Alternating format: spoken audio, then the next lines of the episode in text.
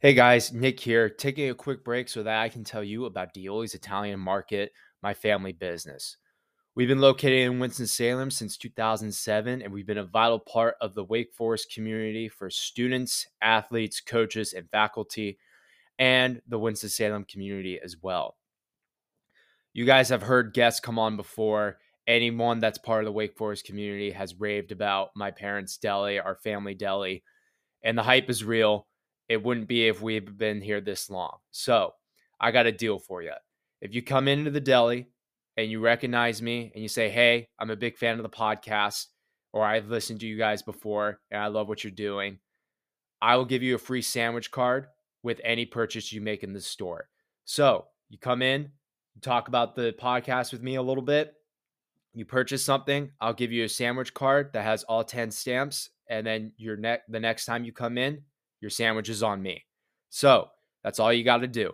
We appreciate you guys. Thanks for supporting a small family business that's been part of the Winston-Salem community for all these years. Thank you for listening to the show, and we are coming right back to you.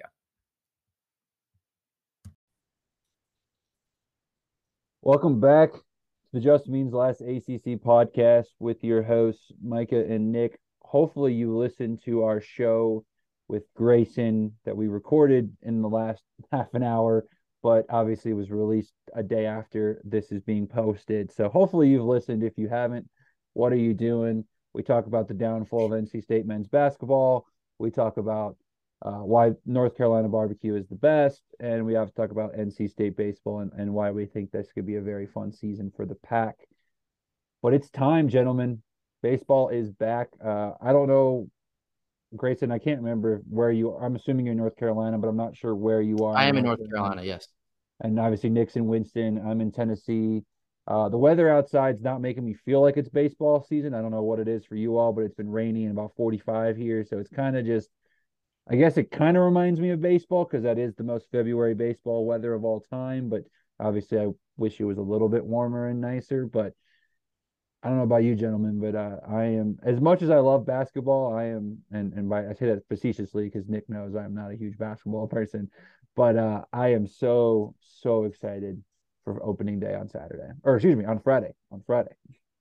It's, it's about that time. It it feels a little bit like nearly Christmas for college baseball fans, and this this time of the year is so exciting, not just for college baseball, but you know, soon after college baseball starts, then you have March Madness and then college baseball really gets the spotlight uh, for the rest of the spring. And so I'm I'm more than ready to get ready to go. You know, ACC baseball is I'd argue close to as good as SEC baseball. If any SEC baseball fans are listening to this, feel free to yell at me about it. I'll, I'll stand on business there. But ACC baseball, what a beautiful time of the year! I can't wait to get going on Friday. Nick, you know you're allowed to talk on this pod. I'm saying, Nick, you know you're allowed to talk. I know, I know. Your podcast. I, I always wait. It's uh, until you, if you want to say something. I always give myself a two second buffer. But uh, I'm excited too. I can't wait. Um, it's funny. Like today, uh, obviously, people know that I'm a Niners fan. I'm just like, I, I can't get excited about college baseball right now. But you guys have already like we just recorded, and I'm already like getting excited for NC State baseball, obviously. And I'm going to Wake's opening day game um Friday night against who are they playing again? I know they have Fordham. the Fordham. Yes, they're playing, they're playing Fordham. The, they play like a the real baseball team. team from the Bronx, not those guys that wear pinstripes, but the the real right, Bronx right. baseball team. Uh, I know Wake plays a bunch of teams this weekend, but uh, yeah, I will be at the five o'clock game uh, in Winston. Hopefully, I'll go to the Saturday, Sunday if I can get off of work on time. But uh, you'll if you're going to that game, catch me there. Uh, my whole family's going. We're very very excited. The Wake guys have treated us very very well the last few years, so we got season tickets this year. Um, I can't wait to see what they bring to the table. But um, yeah, I can't believe I'm going to a college baseball game. Still feels like yesterday, Micah, we were in Omaha. Uh, how quickly a year, well, not a year, but like the last, you know, eight months have just flown by. So uh, I can't wait to get started. You're not coming to opening day at ETSU. We host the Lafayette Leopards at 3 p.m. Nick, I'm just saying, I'm a little disappointed. That's very tempting. I really not, am considering making that three-hour drive through the Appalachian Mountains. I will say the Lafayette Leopards uniforms. I don't know if you guys saw that they were on Uniswag a couple days ago. Those things are super clean. They have like a black hat where it's like like a neon like maroon like silhouette of their leopard on their hat and like I almost like slid into the DMs of their of their baseball ops guy, like, okay, I'm a size seven and a half. You know, we can do a hat for a hat if you're down. I mean, our hats aren't as cool, but I mean, hat for a hat. Who says no? But um, yeah, I'm definitely excited. Uh, I'm not excited to be clipping walk up songs. Pretty much spending my whole Wednesday doing that, because um, you know that's of course part of the other duties as assigned when you work in in college athletics. But um, I am so excited for opening weekend. Uh, I'm obviously repping my Virginia hat, and our opening series comes with basically the expectation of if we don't sweep, I'm going to be very angry because we're not really we're playing Hofstra, so you know NC State's got a little bit more of a challenge um, with VCU coming to town. I kind of wish you guys had to go play at that giant minor league park that VCU calls home, the Diamond, where the Flying Squirrels also call home, just so you can experience what Virginia has to do in a midweek every single year because that place is i mean it is a monstrosity of a minor league park if i've ever seen one. So but obviously really excited for opening day. Um, you know grayson quickly because i'm sure our listeners you know hopefully they they have checked into the college baseball central previews but um, i got to ask you quickly i'm putting you on the spot didn't tell you i was going to do this so you might not know it off the top of your head so if you need to come back to it we can but Nick and I predicted how many ACC teams we think are going to go to the tournament. Obviously, you got to lock in your answer now, so that way we can look back on it in May and be like, well, clearly he he knows ball. What are you thinking for the ACC this year? How how many field of 64 teams we get in? Because I I locked mm. in with eight. Nick locked in with nine with the potential of 10. He, I'll give him the cheat of being able to say nine to 10. But yeah, where, where, where's your where's your brain at? Man, let's see. This is on the spot. No, no notes, or I guess maybe minimal notes. I feel like I can't use one of you guys' answers. I'll go. No, you can. No, you absolutely can because, like, I think the over under, if I had to guess, would would put at eight and a half. If I would have to, yeah, guess. that's exactly where yeah. I was. So like, I, I so seven like, felt low, ten felt high. Ah, I'm gonna sit on eight. I think eight's the number.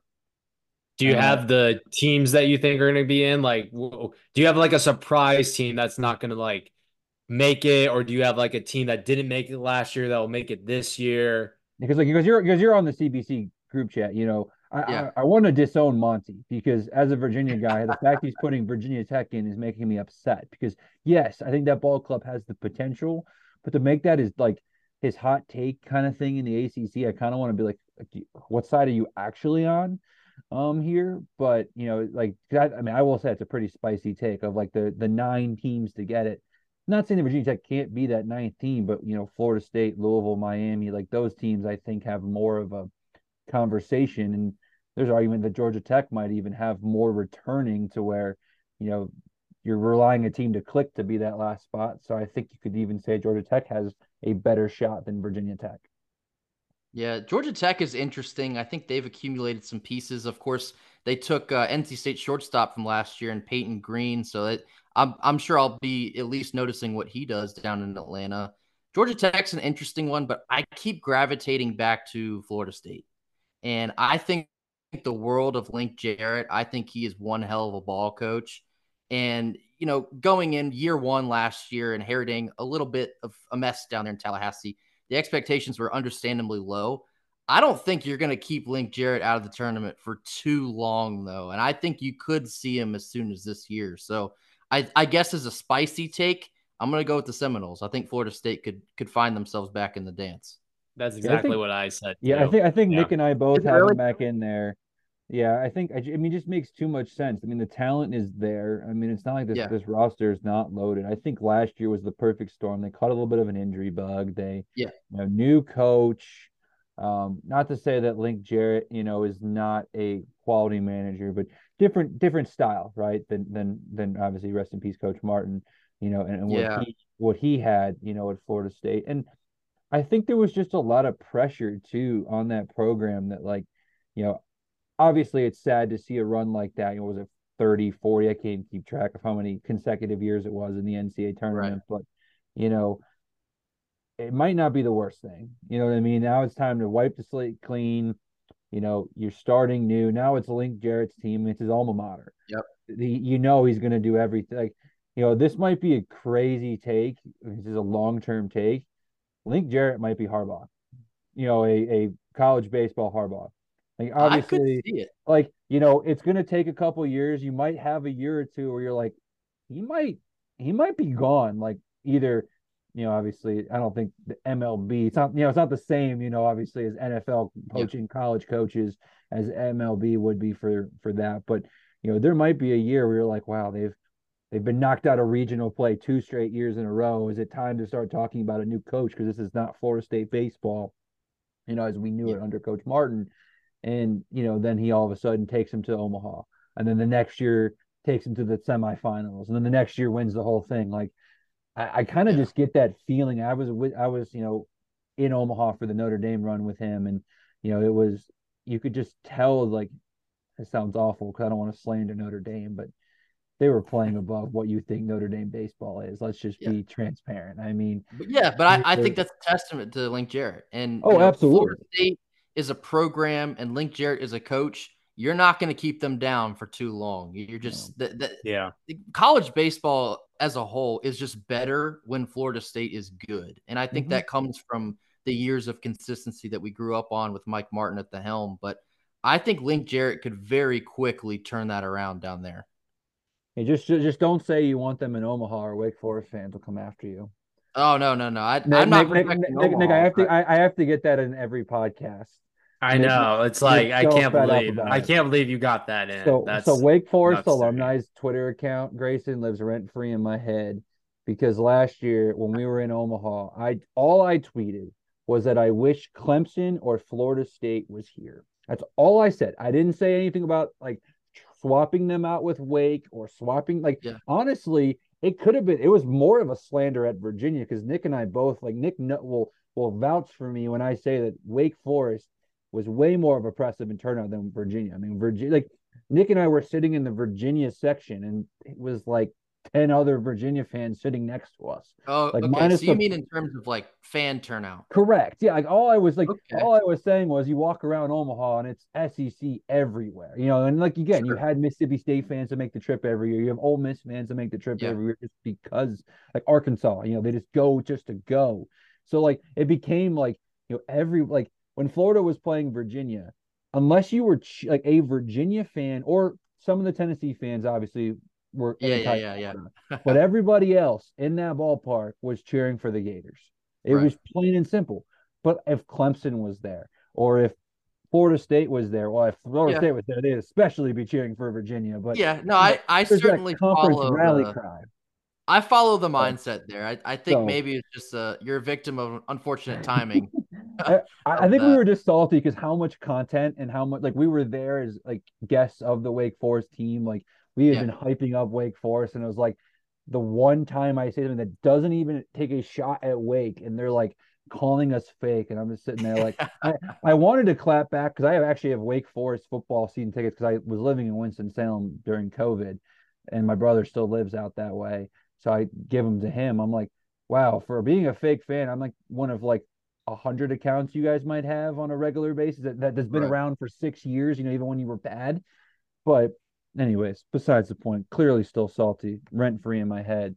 But you know, let's obviously jump right into it. We just talked NC State, so it's fresh on the brain. I've got two NC State guys on here. Um, you're hosting VCU, a team that they're always a feisty group, but I mean, let's just be real. They're a middle to like you know they're top four, top five in the A10. But when you say top four, top five, we're not talking about basketball, right? Like the A10 in basketball is clearly a different animal than college baseball. You know, really, the only player of note to me with VCU that I I could see being a real threat to this team, you know, and, and will be fun to watch is Brandon Elke or Eike, excuse me. Um, you know, who who had a 6'10 slugging last year. He led the A10 in RBIs with 71, but I mean, this is a team with a lot of unknown pitching. I mean, this is with how NC State's schedule is, which we talked about in our last show, you know, this has got to be one of those you you, you got to sweep. I, I don't want to put too much pressure on an early series, but you know, obviously NC State started 13 and 0 last year. You know, you just yeah. you need this momentum. You, you can't afford a, an early season letdown to a team that you're clearly superior to. Yeah, and NC State's kind of known for getting off to a hot start. There's been several teams that'll they'll win their first 12, 13, 14 games. And you know, this squad here in 2024 like we talked about in the last uh, podcast, there's a lot of young, unproven talent. Might be a little bit of a slow burn early, but I, I do think that they have more than enough talent that they need to uh, to sweep the Rams. I guess that's my cue now. I gotta get used to that. Uh, I agree, Grayson. Um, I think e- even when you compare the team last year, a lot of unknowns. It's kind of a clean slate. A lot of young guys. They they had the hot start, starting off thirteen and zero oh last year. I think it was twenty nineteen. they were like 21 and 0. They had like something ridiculous. Yeah, yeah. I, I think, think that was, was like the was that the last year Patrick Bailey and it was uh, so funny enough. I actually just uh, posted a video of this because I'm doing like a daily countdown till uh, NC State baseball. But it was 2019, and I think they were like they won their first 19 or 20 games, and they yeah. finally lost one they they had uh, number one at the time, Florida State. Talk about what they right. used to be.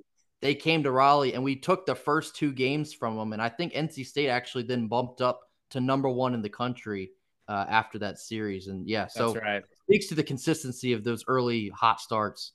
Yeah, yeah. Uh, me being a San Francisco Giants fan, I'm very, very happy Patrick Bailey's. Um, oh yeah, know, bright future there.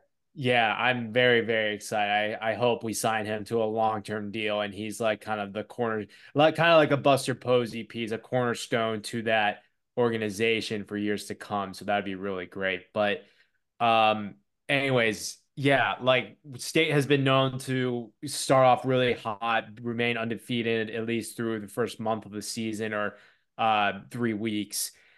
Uh, I'm not really too worried about VCU. I think uh, the talent is there. There's a lot of experience on the mound this year, something that we're not really used to. Like you said last podcast, it's the hitting. We'll always have it, but the pitching has been very hyped up this year. So oh, yeah. uh, I can see, I definitely see a sweep this weekend.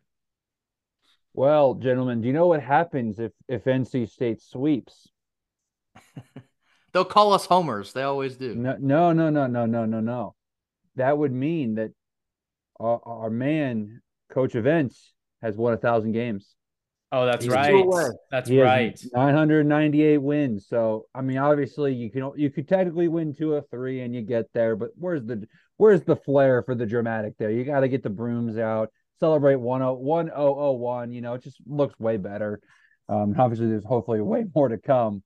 But uh, I guess the question here, because you guys would know this, because I'm generally curious. Is is Highfill going to step into Saturday then, or will Van Dam step into Saturday? You think? Where do you? I just are we just going to shift up? Because kind of felt like Van Dam was going to be that midweek guy, but obviously with the, you know the recent news, um, you know, do, is it just going to be Highfill Saturday? What are you guys hearing over in Raleigh? From what I've heard, I think you'll probably see some early season platooning. You'll see a lot of mixing and matching, but I think when when the dust settles, probably once you get into ACC play I think Highfill will be a starter, but I think Van Dam's going to be the Saturday guy. And Shane Van Dam will be a name to know for Wolfpack fans listening to this. And for a guy to to transfer in from a D3 school, but he's throwing mid 90s, no idea how you end up at SUNY Cortland throwing 95. But we're we'll certainly take him here uh, in the red and white. But I think Van Dam will probably be the Saturday guy. You might see Highfill as the Sunday guy, but I think there's the the situation, of course, is still very fluid at this point. Are we, Grayson? Are we seeing Dom Fritton Friday night, or I believe so? Yeah. Okay. Yeah. yeah. If we don't see him there, then then I'm I'm lost on how I think this rotation plays out. Yeah, I, I, feel like he, those guys are the was... clear three. Now that we yeah. obviously have the the the injury, you know, it just makes the most sense to me again.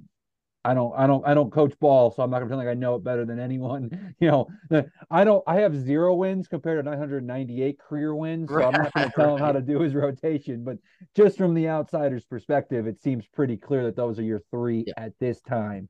Um, and obviously we'll get to see some some big transfers, see how they step up. Um, you know, and again, this is a this is a chance to just build some hype. You know, obviously, you know, again, I will talk Virginia Hofstra later. I, I kind of like the opening series where you kind of get your feet wet. Um, unlike where we're about to go now, which is Duke in the Kickin' Chicken Classic, or I think it's the Ball at the Beach, but Kickin' Chicken Classic just sounds so much. Better. I don't know, man. I think you got to really um, run with that. You got to start promoting that everywhere. My, It'll catch my, on, I think. My guy Hayden at fifth quarter Coastal Carolina. I'll just keep hammering it to him every time I talk Absolutely. to him. Like, hey, he's gonna be there. Hey, man, how's how's the and Chicken Classic? By the way, try saying that three times fast. I know I can't. Um, but you know, I mean, t- this is the best series of the or best whatever you want to call it of the weekend in the ACC. I don't think there's really a competition, if I'm being honest, because we're really going to learn a lot about Duke right away. I mean, yep. they've got Indiana Three at 11 a.m., which, by the way, I I understand it because I work in a small school and it's it is for those of you that don't know, these ESPN Plus broadcasts are normally done by students and a department of like three people, especially when it comes to baseball. Like, you know, you're not getting the ESPN production truck that's putting on the end or the right. Wake Forest Duke men's basketball game tonight, you know, where they can kind of, you know, cover every game. But I will say I am very bummed that it seems at this point in time that unless you are playing Coastal Carolina in the Kitchen Classic, you're not going to see them. So this Duke Indiana game, I do not believe is being broadcasted, which is really devastating because obviously it was 11 a.m. It's the first game of college baseball of the entire season, and it is a banger but again, I respect Coastal for not necessarily broadcasting it because if you broadcast that one, then you're kind of sending a message to George Mason and, and Duke and George Mason, Indiana, that hey, George Mason, you're actually irrelevant as heck. So just stick with the Coastal games. Fair, but I obviously am am devastated because I for the longest time didn't even think about that being an option, and I was like, man, I can't wait to not be productive at work before our, our, our home opener at ETSU, where I'm watching Duke and and um, and Indiana go head to head, and it's like, well, uh, good old stats broadcast and I are going to have a hot date, I guess. But you know, obviously Duke has not the best one, two, three punch in the ACC, but pretty like if Wake Forest doesn't exist with arguably one of the best rotations we've ever seen in college baseball from a name standpoint you know, this would be a up there, and it's still probably a top three rotation and at least top five, right? And in the in the game with Santucci, Healy, and, and Oschell. But you know, there's a lot of things to see. I'm excited to see freshman Kyle Johnson in his debut. Um, he's obviously getting a lot of hype. A lot of people have him as freshman of the year in the conference. But you know, when we talk these opponents, I mean, Indiana pitching is going to be a question mark you know, I was actually getting, I didn't know this is awful, but I didn't know Indiana had baseball fans. They were one of the more active people on my, uh, my bracketology post today. Uh, they were a little upset about my Big Ten slander. I didn't call them a mid major like Jake does, but Jake. I, but I but I basically said they're a mid major with only two teams in and then three bubble teams. Um, but you know they have a lot of pitching question marks. I mean, probably going to see Braden Reisendorf here as the starter. Is my guess. He had a four four seven ERA last year, but I mean, again, going against Santucci, I, I think the better pitcher is. I think Duke's going to have the better pitcher in every matchup this weekend. It's yeah. well, we, and we talked about it. Uh, whereas the Duke one was it combined with NC State or was it UNC and NC State that were combined? Yeah, it was Duke and NC State. So, so yeah, I guess, I'm sure you guys talked about it. We don't know what we're gonna. Yeah, you don't know what you're gonna get with the Duke bats, right? Like, yeah. So, like, yeah, you can kind of go into it what you guys talked about, but I mean, we're gonna learn a lot this weekend.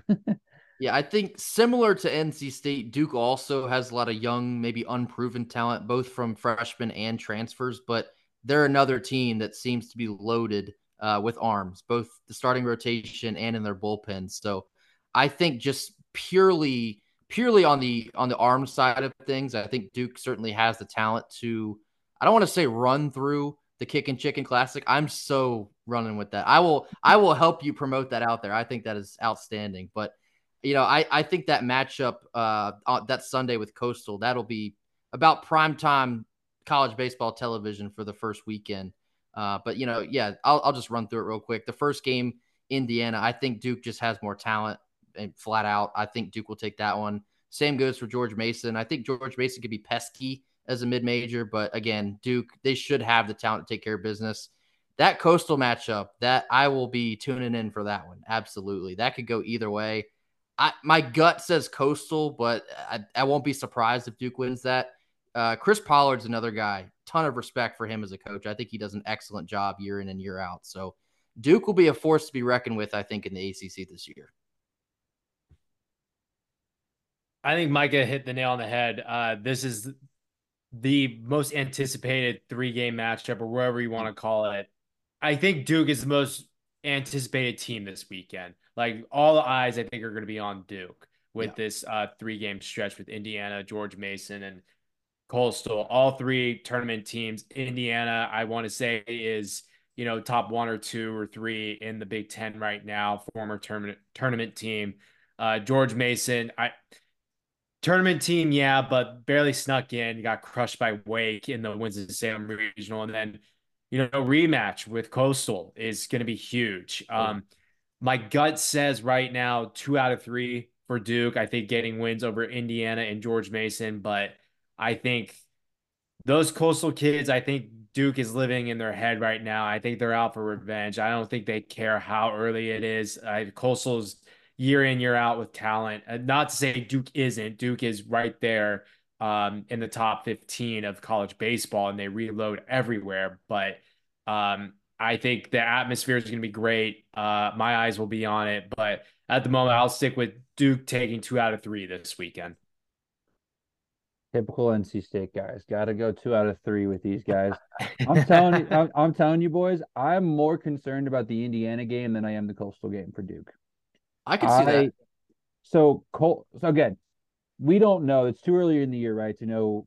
And we don't live, you know, college baseball is not Major League Baseball. Um, you, know, you can't log into an app and see who's starting, right? Like teams yeah. aren't telling you until game of. I mean, it's the whole reason why the Alabama betting scandal was such a big deal, right? Um, you know, but right now it's kind of looking like Trevor Hinkle is going to be the starter for Coastal on that Sunday. He had an 8.83 ERA at Cal State Fullerton last year. And I'm not trying to slander Coastal Carolina's pitching development, but let's be real, that's not a program known for pitching. They are yeah. hitting like we talked about it with the NC State pod, right? They always hit. Well, Coastal Carolina always hits. Yeah. And yeah, they've got a great lineup. I love Zach Beach. I love Caden Bodine. I think you they got a, a hidden gem from Scranton and Corey Zin, Zin, Zintek, Zin, Zintek. I don't want to. I me first one to admit I don't know how to say his name correctly, but you know, hit 405 last year at Scranton, which again, lower level, but hitting 405 at any level of college baseball is pretty darn impressive when you play 50 plus games like he did.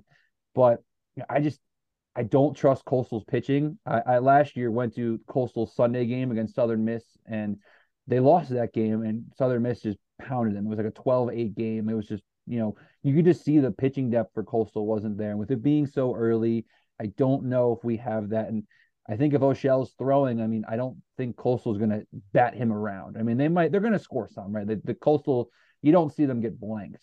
But I just, I, I think this Duke lineup is going to get more respect. And Coastal kind of let last year let teams that played small ball kind of have some success because they kind of just throw strikes. They don't really have get you out kind of stuff to where you just dink and dunk them for runs. I mean, that's how that's how Duke won the regional last year in Conway. So I, I really like Duke too, or if they can get past IU, which again I think Santucci might not will throw a, a, complete game, right? But you know, I think he could go six or seven with one run ball, and at Indiana's got some question marks, you know, on their pitching side to where I just I I like Duke getting out to a 3-0 lead. I I also think, I mean, I have Duke winning the Coastal. This is coming from a Virginia fan. I really am high on Duke. So call me a little crazy. I just I think if Coastal and Duke was game one, I'd ride with you guys. I, I think I would just because the the revenge factor. You know, it's Rod Gilmore's last year. You know, it's it's a big big ordeal. Coastal takes this tournament obviously very seriously, but with it being the last game of the series and if Coastal has any struggles with IU or George Mason pitching wise on the first two, they're not going to have the depth to hang with Duke. I, I mean, Duke's bullpen is loaded too. It's not like we know we just have a one, two, three punch in the rotation. I mean, this is top to bottom, I mean, Nick and I have talked about it before. This might be the top to bottom best pitching staff in the ACC. It really might. It's, uh, Monty, Monty the other night said that Duke's pitching staff is deeper than Wake Forest. And I was like, I don't know if I can follow you there, but I see the vision. If if if Wake Forest develops the way they do, then they're probably better than Duke. But yeah. what we know currently, I think you can. I think Monty's take's not incorrect. So it's kind of like do you want to believe in the pitching lab and Corey Muscara? Probably, right? Like he, he's he's gonna do a, a damn good job and he makes a good choice in burritos, right, Nick? But you know, yeah. at the same time, like you just don't you don't know, you know, who yet is gonna step up for Wake. Like who's gonna be that that Seth Keener from last year, which it's right. probably coming. We just don't know who specifically it is. When we had Corey on, Grayson, he kind of gave us a list of names of guys he thinks that could do it, but even he was like, who knows? Like yeah. we know we have the ability, but we don't know who it's going to be yet. Yeah. So we're obviously with Duke, we kind of know who the guys are. So very excited for this one. Moving on to another really fun three game round robin thing, I guess, whatever we want to call it, with Louisville heading down to Tampa, being hosted by USF, which again, not South Florida, but I digress.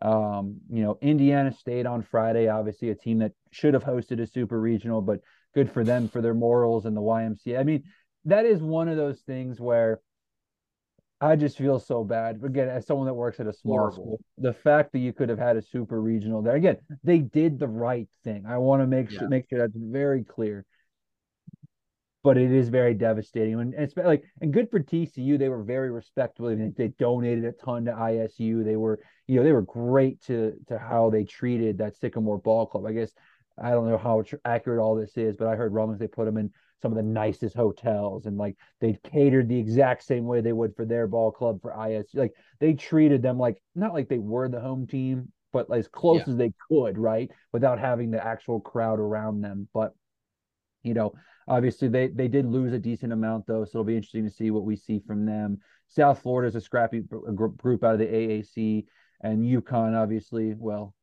depending on who you talk to, it's either a top twenty five team or you know fringe top twenty five team out of the Big yeah. East. So you know they're obviously not going to have a, an easy cakewalk. Again, similar to the Coastal Carolina, unless they are playing South Florida, you will not be able to find these games on ESPN Plus, which as someone that is a huge Carson Liggett fan, I am very sad to know that. Yeah. Well, if he starts Saturday, then I will get to see him. But if not, then obviously we'll get to kind of find out what we get. But obviously, you know, I was excited to see the the, the Sebastian Gung. I cannot say it right. It's been told to me 20 times. Going Roye. I don't know. I'm not botching that. I'm not even going to try. But the Wright State transfer, you know, obviously he's going to be the Friday guy. Bum did not be able to watch that live.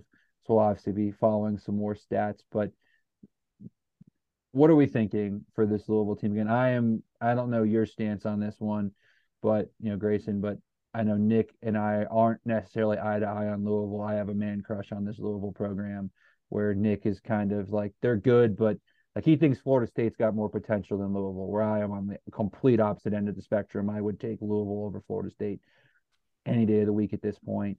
A, where do you stand on that? But B, you know, just going into this series, kind of what do you think uh, we can I, I also think that Florida State will probably outperform Louisville, but in that same sense, Louisville is another program where you're not going to keep them down for very long. And so they did struggle last year. I expect some of those wrongs to be righted. They got an interesting three game slate here to start their season off. Like you mentioned, Indiana State, USF, and then UConn.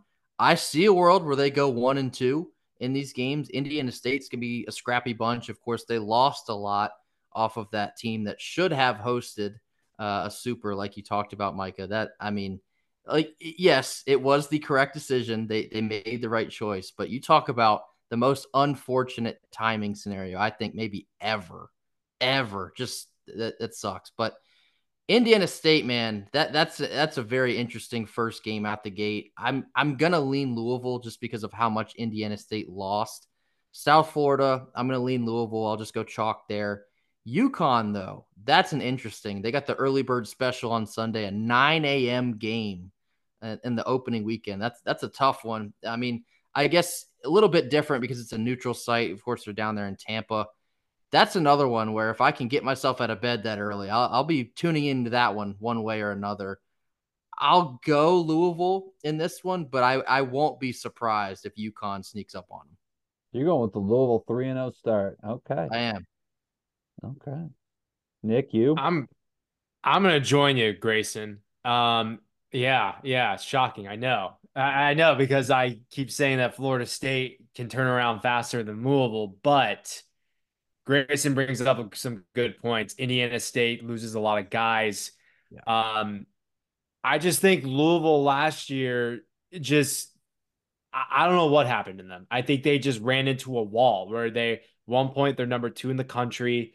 Uh, they play Wake. Uh, it's a top ten matchup, and Wake takes the series. And then, like I've said a billion times, I think Duke in that series last year broke them. Uh, game-winning grand slam, game-winning home run, uh, broke them, and they never found their feet again, like the ground under them again. Um, but Micah's got me convinced about Carson Liggett. Like I think he's going to be top three pitcher in this conference. Yeah. Uh, the bats are going to be alive and well again. You can't keep this team down. It's a great, great, great like slate of teams to start off with. Like it's going to be a challenge for Louisville. I don't think they're going to cakewalk through this. I think they have to come out and prove something. I think they can do it. I think they need to.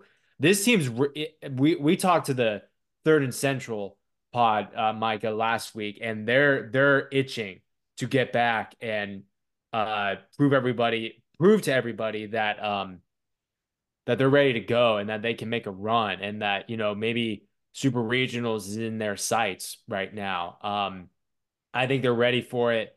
Uh, give me them uh, onto a hot start, three and zero. Oh. Maybe I'm not as much of a Louisville homer as I thought. This is crazy. I was not expecting it. I'm not gonna lie to you guys. I was like, I thought I was gonna be coming out with the hot take of them going two and one. I think, and this this might be cheating, right? Like I'm playing an odds game here. I think they're gonna lose one. If you ask me to pick which one, I guess UConn probably is the clearest. I, cut, I would right? agree. Yeah. But yeah. But I'm I'm not gonna lie to you guys. USF's going to want to send a statement, right? This is their home tournament. The AAC is kind of minus ECU, right? And and Charlotte's kind of right there. But after that, I mean, it's kind of a smorgasbord of who knows. I mean, for goodness sakes, Tulane was what 25 games under 500 and wins the conference yeah. tournament last year. They have the preseason player of the year this year, and they're predicted 10th out of 11 teams. I mean, it's crazy. But like USF returns eight of their nine position players from last year that played 35 games or more. I mean, that's they're gonna be like in terms of like that early season stability. They have probably the most of any of the teams here. They're playing in their home ballpark. Now their ERA last year as a team was abysmal. It was like six something, six. Uh, I have it somewhere in my notes, but you, don't really know what you're gonna get. You know, last year they you know, we're kind of led by a pretty good defense. Eric Snow did a great job at 30. He saved nine runs, and which is kind of unheard of, especially at that level, you know, from a defensive standout standpoint. But I think I'm most intrigued too, just again, because you don't know how these teams are going to attack. You know, early year, it's always like a, you know, by committee how we want to figure out this rotation because, you know, based off how the schedule plays out, I mean, does UConn want to throw preseason pitcher of the year Stephen Quigley in game one against USF? Do they want to save him for Louisville on day three? Do you want to, you know, like on Louisville's front, do you do you want to have Patrick Forbes, your probably projected Sunday starter, to be your guy in this situation against UConn, or do you want to save Carson Liggett for that instead of throwing him Saturday against USF? I just you know, because it's so early in the year, you think you know the rotation, but there really is no set rotation. And I don't blame teams early in the year for breaking a rotation because there really isn't a set one per se. So I think they're going to lose one again. I'll lean the UConn game, but I really do think that this is just there's the the odds, you know, like they're they're probably like a 55% chance against ISU and a 53% chance against UConn and a 65% chance against you know, UConn, then you take the odds and combine them all together to get the odds to sweep, and it's below 50%. So I'm just right. I'm just gonna ride with that. And, and again, I don't I still think Louisville has a better, you know, chance of being better than Florida State, but you know, and again, the 3 and 0 start here is huge for them because I don't know if you guys saw that graphic, but Louisville after that, I mean, this includes this, but especially after this opening weekend, their non-conference schedule minus the Xavier on Tuesday or Wednesday, whatever it is when they get back, is abysmal. I mean, it is cakewalk RPI 200 plus.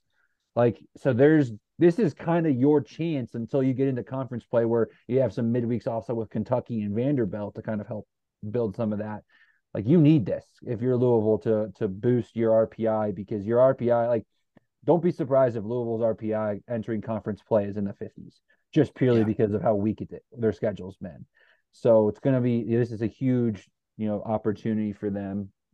We'll stick in Florida though where Pitt is playing Maine. I think Maine is technically the home team here. I actually don't really know. I can't figure it out. This is not being broadcast, so I'm sorry to tell all of our listeners that we're dying to watch Pitt and Maine on opening weekend, but uh, you won't see that. It's being played not even at the Charlotte Stone or the Tampa Bay Rays spring training facility. It's being played at like a public park that only holds like 300 seats. So I guess hopefully it sells out. I don't even know. Like, might be just free to the public for all I know. Um, can't find a lot of information on it, but you know, when it comes to Pitt, they're kind of the bottom of the conference in a lot of people's eyes. I think we all kind of sit there, you know. Uh, as much as I love the Gritzberg mentality, I just think this team. I mean, they lost five of their top six guys last year offensively. You know, yeah, they added some decent portal pieces from Kent State and Fairleigh Dickinson, but I mean, you don't really know the rotation. Your most consistent starter or guy that got starts last year with 14 of them was Jack, Jack Sokol, who pitched well against UVA of all teams, but had a 7.54 ERA all year. I mean, that's not going to cut it even against the Maine team, who obviously, you know, was in the Coral Gables regional last year, um, won the America East. Now they're preseason number two in the America East. But, you know, you this is not a cakewalk series. I mean, I'm I'll just say my prediction now so we can get into it. I think Pitt takes two or three. I, I don't think they sweep yeah. this one. I yeah. I mean, I think it'd be disappointing if they don't win the series, but I don't think the expectation should be sweeping either. Yeah, no, I'm with you. I do think Maine will take a game from them, and it's so funny looking at this on the schedule because you think about Pittsburgh playing Maine and Florida, and you're like, okay, well, what kind of tournament is that? No, it's literally just a three game series against Maine in Florida for some reason. Well, we know it's we know the reasons because you can't play in Maine in February, but it's it's very random. It feels like, but yeah, like you mentioned, Maine last year made it into the dance. They can be pretty scrappy. So Pittsburgh, of course, they got to show up and play some ball.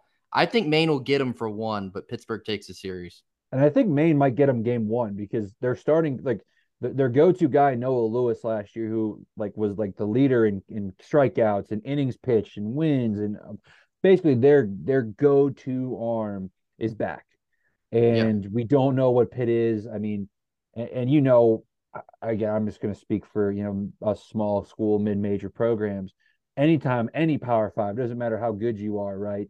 You want to send a statement, and nothing would be Absolutely. better than coming back from winning your conference tournament, not doing so hot in the Coral Gables regional, and coming out and sending a statement against a Power Five team who yeah, obviously is near the bottom of the conference. But I mean, if Maine takes this series, people, I mean, uh, in my bracketology, I'm going to have to start playing the debate again. Binghamton, Maine, Binghamton, Maine. Like, you know, which one am I want to put is my America East champion? So, yeah, I think this is, you know, Nick, uh, what do you think? I know, I know Nick's obviously a huge Gritzberg guy. Hey, I love the city of Pittsburgh. That's one of my one of my favorite cities I've ever been to. Well, yeah, because a because a Primanti Brothers sandwich is better than anything at Dioli's, right?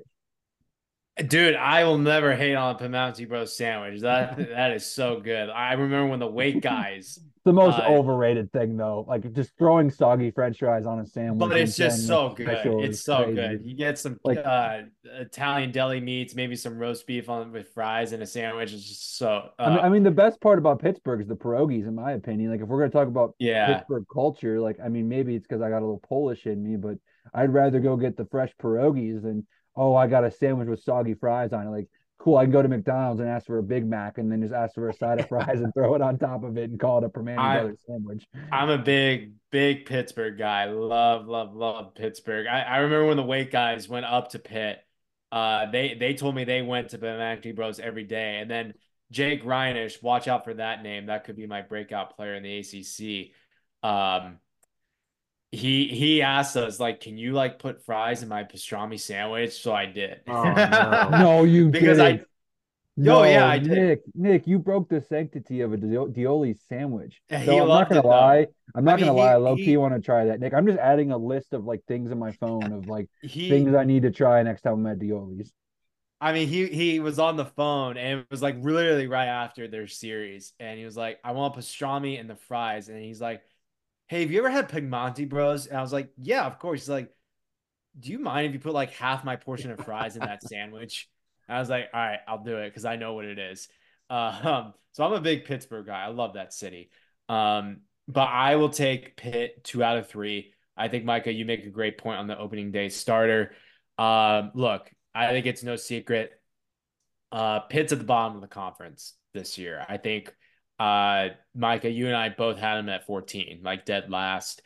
Uh, this team struggles with the bats. I think they're the only like bright side they had last year is that they could get on base. Like they had one of the higher on base percentages. So like they could get walks, but um, you know, I don't I don't think Noah Martinez returns this year.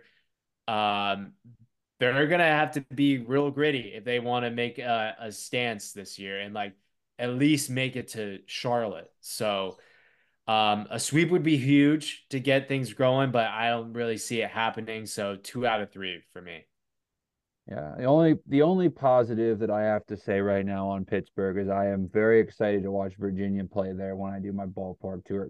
I don't know if you know about this, Grayson. I don't know how much I think You've I've heard about all my stuff, but going to Yeah. every ACC ballpark this year. So uh, obviously, I had to selfishly kind of build some of these around Virginia, but you know, uh, very excited. Uh, it looks like a stunning ballpark for you know a program you don't normally talk about in, in college baseball. But speaking of northeast-ish ACC teams, another one of these weird ones. This one's out in Scottsdale at one of the spring training parks out there. Uh, this field to me is maybe the most fun of the ones. I know what we just talked about how great, you know, the the kicking. See, I can't even say it fast. The Kickin' Chicken Classic is, but you know, I am very excited because, you know, obviously Boston College. You know, I have a lot of question marks about them, but again, I don't. I've never seen a Todd Interdonato program when he was at Wofford ever not be disciplined, fundamentally sound, and honestly, I think that kind of stuff works at BC. Like, let's just be real. Boston College is not recruiting the level of an NC State or a Florida State, but they need to be sound. They need to be, you know, well coached. I know it sounds so cliche, but it's it's just be real. I mean, that's what that is. I think it was a fantastic hire by Wofford. But what does that translate to this year? Because they lose so much from last year. I, I don't want to be disrespectful to this this Boston College program, but and you know, you all can disagree with me if you'd like, but I think they overachieved last year. I don't think that was like, you know, a roster that was full of just absolute studs. They just they clicked well and and had their, you know, they had their moments, but you've got a K-State team which I am, you know, literally fangirling for. I'm still mad they got robbed of being in the tournament last year. Ohio State, well, they're kind of a Big Ten team that kind of feels like a Boston College from a standpoint of they think they have what it takes to be a scrappy group in the Big Ten, but again, you don't know with them. And then Cal, I mean, they're not really projected to be a great team, but they have two of the top 50 or excuse me, top 100 uh, you know, draft prospects in all of baseball right now on their roster.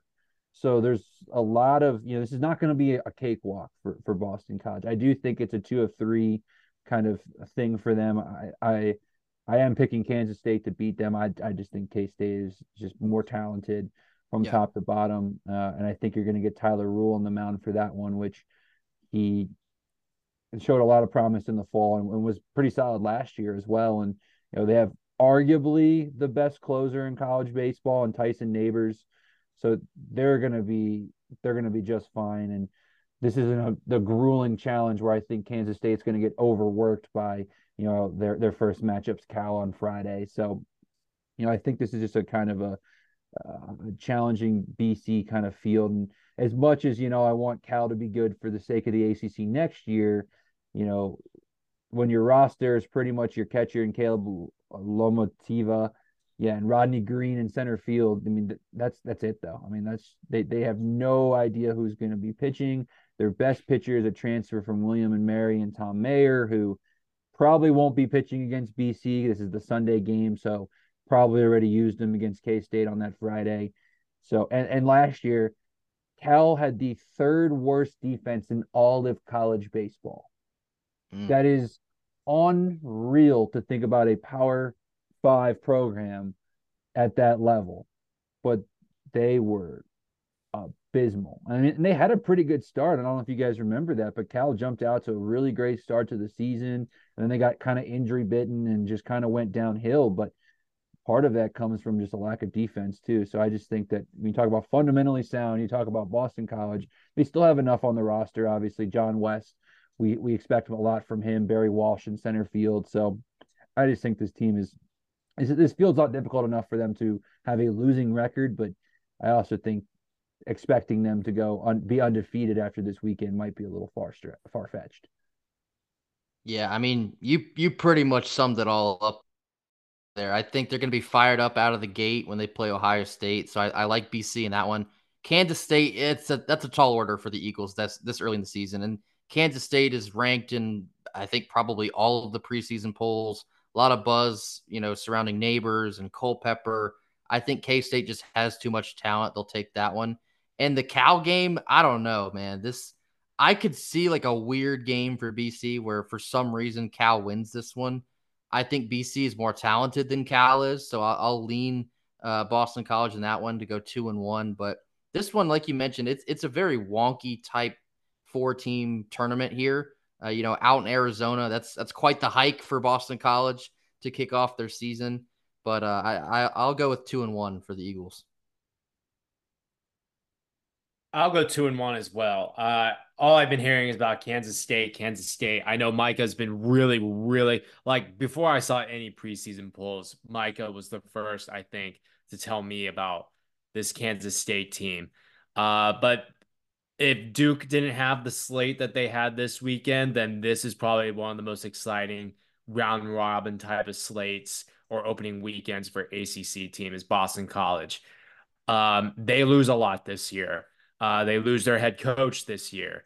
Uh, but I think this team still believes that they can do it, that they can get back to regionals. Like, hey, we're not going to be the bottom of the ACC anymore. This is this what last what happened last year wasn't a flash in the pan. This is a great slate for them to really kick things off against, you know, all Power Five schools from five or I'm sorry, three different conferences. Like that's huge for RPI, resume boosting, all that stuff. Um, I see them beating Ohio State. I see them beating Cal. Uh, I know Cal's got that great catcher, probably top 50 player in the country. Uh, might go second, third round in the MLB draft, but uh, that Kansas State one does scare me a little bit. Um, give me Boston College two out of three this weekend. Uh, but if they can go three and zero oh, and beat Kansas State, then we have ourselves like another sleeper in the ACC that could steal a bid. You know, it's, it's like a little early watch. Like watch out for Boston College. They're they they're probably they might be back again. So we'll see. I'll probably be unridic- unrealistic and just be a ridiculously you know overreaction. If they sweep this weekend, I'm putting them in my tournament just for fun. I'll I'll, I'll drop an SEC team just to just to really get people fired up. Um, this might be cheating, guys, but let's just be real. We got to be fair to our listeners here. There are four series. There's one. There's two more I do want to talk about in depth, but there are four series. I'm on my checklist of on the first one of the four. So I'm just going to group all four of these together so we can kind of talk. And if there is some disagreements, let's have them. But UVA hosts Hofstra, UNC hosts Wagner, Georgia Tech hosts Radford, and Miami hosts NJIT or the New Jersey Institute of Technology, for those that might not know what NJIT stands for. And this might be cheating. Actually, no, sorry, there's five. And Florida State and Butler. All five of these series, in my opinion, if our ACC teams do not go undefeated, again, you don't overreact and just start like firing coaches or losing your mind or whatever, but it's going to raise some red flags because I mean Hofstra is a bottom of the CAA type team. Butler last year had one of the worst RPIs in college baseball. They're arguably the worst team in the Big East. You've got Radford, who has 30 new faces, so they're probably going to be improved from last year's team, but they were RPI 300 last year at points. Um, and yeah, they're going to get improved, but this is opening series one. So I don't think you can put too much into this team will be that much improved from last year into week one. Wagner is, well, Wagner. They have absolutely no closer. Their ERA last year was 2.74. You know, they just, they got an all NEC catcher and second baseman, and that's kind of it. The only only note that I actually had on Wagner that was worth me talking about was they play at ETSU in, in March, so I'll see them for three. Um, but you know, NJIT bad injury luck last year. Albert Choi is a dog, but other than that, I mean, they got decent pitching depth. But again, like we're talking about teams that have good pitching depth for the America East. Like, not to slander it, but that does not compare to what Miami should have, right? So, is there any disagreements on these five series of kind of being bring out your brooms for the ACC? It, they all seem pretty chalky. I think you, you're probably right about that. Maybe you see Radford take a game from Georgia Tech if Georgia Tech is slow out of the gate. I could see that. Um, you know, Miami, they shouldn't struggle with NJIT. Virginia, a lot of folks are talking about them possibly returning to Omaha. And if that's the case, you definitely don't want to see them struggle against a Hofstra. Um, you know, Wagner going down to Chapel Hill, maybe one of the few times you'll hear me compliment uh, the Tar Heels, but I they'll probably have a pretty solid squad. I know they lost their Friday night starter. Uh, they have a lot of young talent to mix back into, but they should handle business with Wagner. I yeah, and then Butler and Florida State. Florida State, like I mentioned before, they, they're maybe my sleeper team, which is still weird to consider them a sleeper team in baseball because a couple years ago you would have thought that would never happen. But Florida State, I think, is probably my sleeper team this year. I think they'll Link Jarrett will start to right the ship, or maybe he just fully turns that whole thing around, uh, and they'll handle Butler down there in Tallahassee. Yeah, I have no disagreements either. I think if you're going to be one of the top teams in the ACC, you sweep this weekend, yeah. um, or at least you know top nine. You know, um, which I see Georgia Tech kind of like in that 9-10 range, Florida State like seven, six, eight range, Carolina like between as high as two, maybe as low as five, all that, you know. Um, I think you bring up you bring up a great point, Grayson Radford um, might get a little might get a little dicey with Georgia Tech, uh, but I'm not going to put my money on it. Yeah. Um, that's the only like one that kind of, if there's a possibility, could stick out. But other than that, this is the ACC. You gotta sweep these teams. You know, I, I don't think there's any excuse. You you should be ready to go firing out the firing out the gate with inferior opponents. So you're muted, Micah. Look at that attack of the mute button. Um, anyways, I was saying Grayson's 100% correct just because, you know, Radford, I saw a lot of what that roster is this summer in the Appy League. A lot of Juco kids, a lot of, you yep. know, some smaller you know, mid-major talent contributors, or again, Power Five guys that didn't see a ton of time. You know, they have a lot of potential. And my favorite thing last year was when ETSU went to Radford, beat them 17 to 5 or something ridiculous. And then the next night, Radford beats Virginia Tech. And I'm like, let's go. Transitive property. We're better than Virginia Tech. You know, I had to ride that for at least a week. But no, I think that's 100% right. Like, if I had to pick of those five, which yeah. team I could see kind of catching an ACC team. It definitely would be Radford. And to be very clear, Georgia Tech fans, we do have a decent amount that listen. Do not sleep on this Radford team. I don't think they're going to, but if you do, you could lose this series. And then, you know, we're like Georgia Tech fans were kind of getting mad at us, Grayson, because we didn't have them in the tournament. And it's like, well, well, calm down. Like they got some know, things to prove. Yeah, like exactly. Like you have the potential, but I can't put every team with potential in because, yeah. you know, at that point I should put every SEC team in again, right? Like, right. you know, so it's it's a it's a lot to expect. Um, sticking with the three and zero kind of slate, we got two series that I have three and O's. Spoiler alert, but I think are a little bit more or less chalky. I guess is I like that term, Grayson. I'm gonna start using that moving forward. I know you didn't come up with it, but I never really yeah. had put it together for this type of conversation with Xavier coming to Clemson for the three game series, and then obviously Wake's hosting this three team crossover. We'll go Wake first because there seems a little bit because of who Wake is a lot easier. You've got Illinois coming to town. Fordham on Friday, Illinois Saturday, Akron on Sunday. Uh, Grayson, in case you don't know my background, I grew up in Northeast Ohio. So uh, actually, Akron didn't have baseball much when I was a kid. Then they brought the program back in 2020 of all years, of course, to bring it back. Very conveniently yeah. bad timing on their part. Um, Man. But uh, they are, just to be very frank, not very good, and they lack depth. I mean, like that's like Nick. I'm I'm sorry to break it to you. I've decided I'm not going to travel over to Winston Salem on Sunday to watch that game because I don't see it worth the 25 to 30 dollars in gas just to watch a probable run rule. Um, I will I will watch it on ESPN Plus while watching ETSU baseball instead. But um, you know, I am sad I won't have the Olis in my stomach that day, but we'll, we'll save that for a different day. Um, really, the only game in this series that I'm even somewhat interested about is Illinois. But even then, I mean, they've got a couple guys that can hit with Drake Westcott and Jacob Schroeder, but the pitching staff, like honestly, there's an argument that Illinois' pitching staff might be the most questionable of the three here. Fordham kind of knows who their guys are. Again, talking about average A10 team arms, but they kind of know who their guys are. Akron at least knows who their Friday guy is and Spencer Atkins. Illinois is just, you don't know. And let's just be real with this Wake Forest pitching staff. I mean, and again, if you can't pitch at the couch, you're in trouble. Like if you have if yeah. you have a team you don't know how to this is this is not the greatest ga- uh, weekend to figure out who your starting rotation might be for any of these programs.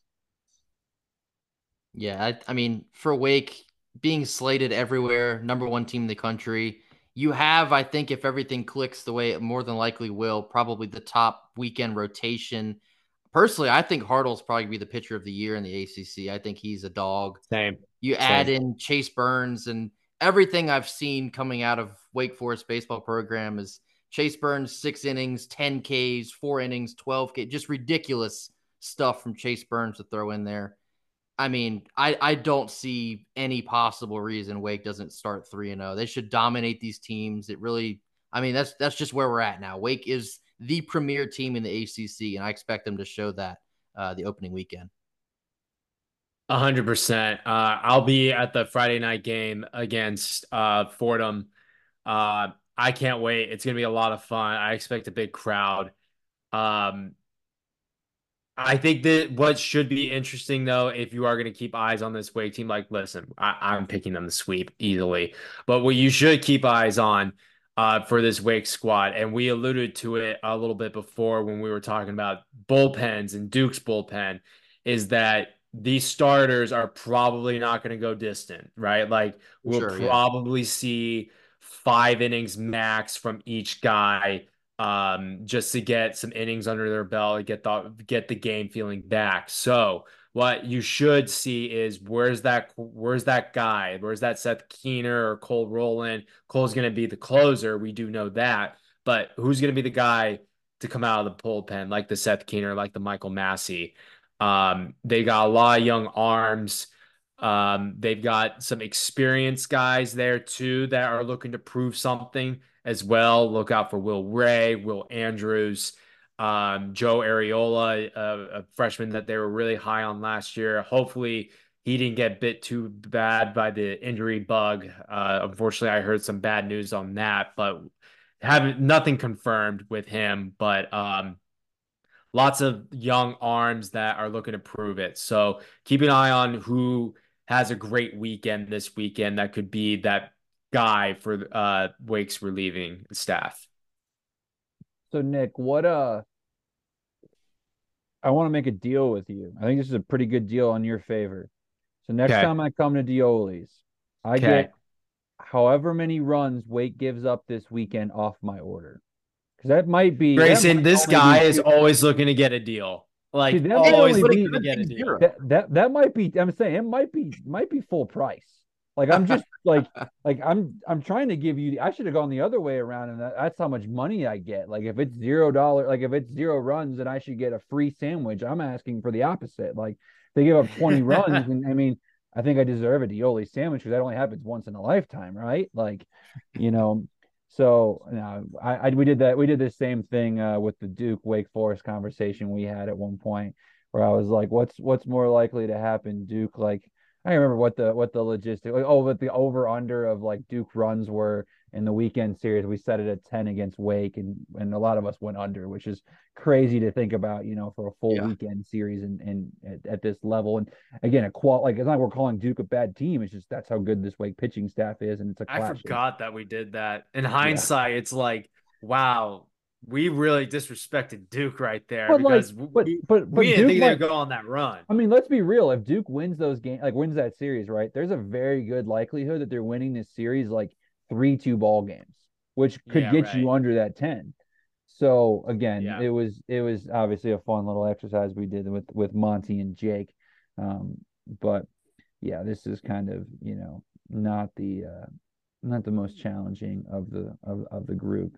And then obviously we, we mentioned Clemson, Xavier.